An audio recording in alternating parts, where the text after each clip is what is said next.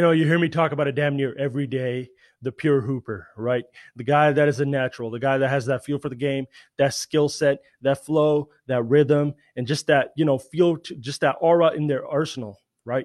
And, and it's the makeup of their game is just so pure. They're creative, they're unpredictable. They are guys that are natural creators. As far as shot making goes, that's what they specialize in getting buckets from anywhere on the floor under any type of defensive pressure um, and they're fearless. And then they're guys that you could put them in any environment under any type of defensive pressure on any angle on the floor, and they are a threat to make a shot. You know, they're a threat to make a play because they're so good at making a shot. As a matter of fact, some of these guys are their mentality is like, why would I need to create for someone when I could just do it for myself? But then they become such a threat in that department, they become so elite in creating. Right. And, you know, these are guys that are highly skilled and these are guys that are naturals right? Finishing, shooting, playmaking, pass, I mean, scoring, all that shit comes natural to them. Right. And then we got this, you know, incredible breed that takes pure hooping to new heights. And that's the Kevin Durant's, the Tracy McGrady's, the Allen Iversons, James Harden, Kyrie Irving, and those guys you know, the Paul George even, it's like they had the pure hooping and they paired it with freakish athleticism and attributes. Those are the guys that go on to become NBA megastars. Zach LaVine has entered that department. And I'm looking at this now and I'm seeing, you know, Kevin Porter Jr., a guy that I've had my eye on closely since his senior in high school. We were covering that year at Rainier Beach a little bit, a little bit. We had just finished covering Michael Porter Jr.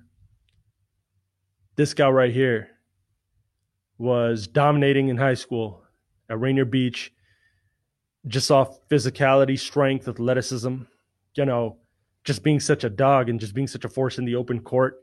He's like a boy among men. he was like a man among boys in high school. So I was like, all right, this is easy for him, but I'm gonna keep my eye on him. He wasn't really a big name in high school, but he became big because he just kept going viral for those dunks. So years go by, 2019, he goes 30th in the draft. I'm like, damn, I mean, he must not had good inter- interviews or something. Like he was more talented than that. Fast forward to now, traded to the Rockets. They said he had behavior issues with the Cavs. Goes to G League Unleashed, and I'm like, holy fuck! This is a different player. This is a guy that has pure hooping ability, which I'm not surprised about because of the area he's from. Seattle equals Jamal Crawford, uh, Nate Robinson, even Isaiah Thomas, though he's from Tacoma. But you know, you have all these guys from that region, Zach LaVine, skilled region, probably the most skilled region in the US as far as just fundamentals go. He has that.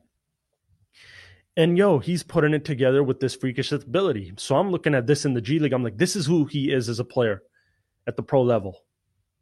This is Kevin Porter Jr. right here, right now. Can he do this in the NBA? Absolutely. It's going to take a few years. It's going to take him being empowered. It's going to take also him buying into being an NBA pro. And that's why I feel like he needs vets with him every day. He has good, you know, mentors and OGs from Seattle, but I'm saying every day in his locker room, he needs vets that guide him and show him the day to day of being an NBA pro and eventually an NBA franchise guy. Because this guy right here at 6'4, 6'5, nasty handle. My goodness, his handle has improved so much since I first saw him in high school and, and now in the league as well. Um, you know, and, and just has so much in between and, just this little ability to split screens is the ability to dance on you snatch step back. Um, he's a lefty you know i see james harden type attributes. I see james harden type skill. You know he's cooking he's dancing and you could tell he watched harden. Being a lefty i would watch harden too if i were a lefty and i was six five you know and, and just you know uh, he'll slow you in with that dribble but my he's quicker than harden. He's more explosive than harden and he's He's got a longer wingspan than Harden, I feel like, and he jumps higher than James Harden. Now, James Harden to me is a top 10 perimeter player of all time, god tier of pure hooping. But I'm saying this guy right here, if he can put it all together, can dominate the league, be a perennial all star, and potentially be an NBA superstar one day. Because you are taking a pure hooper who can make shots from anywhere, who can make shots from any angle. But not only that, he can create in a variety of different ways for others. He can create in a variety of ways for himself. He's an elite finisher. He plays above the rim. He's a guy that has a mid range game. He's a guy that knows how to operate and maneuver under pressure, great movement patterns. Um, he's a guy that has you know, good go-to moves that are going to be effective in this quick face, fast-paced NBA. Um, he's a guy that can dominate you with three dribbles. He's a guy that can dance on you for 20 seconds out of the shot clock, and it's going to end up in a bucket. The end result's going to be a bucket. And I'm happy as hell for him because he's getting to show who he is as a player. I think who he is as a player is an undeniable talent. You got to make this guy your franchise wing or guard at some point.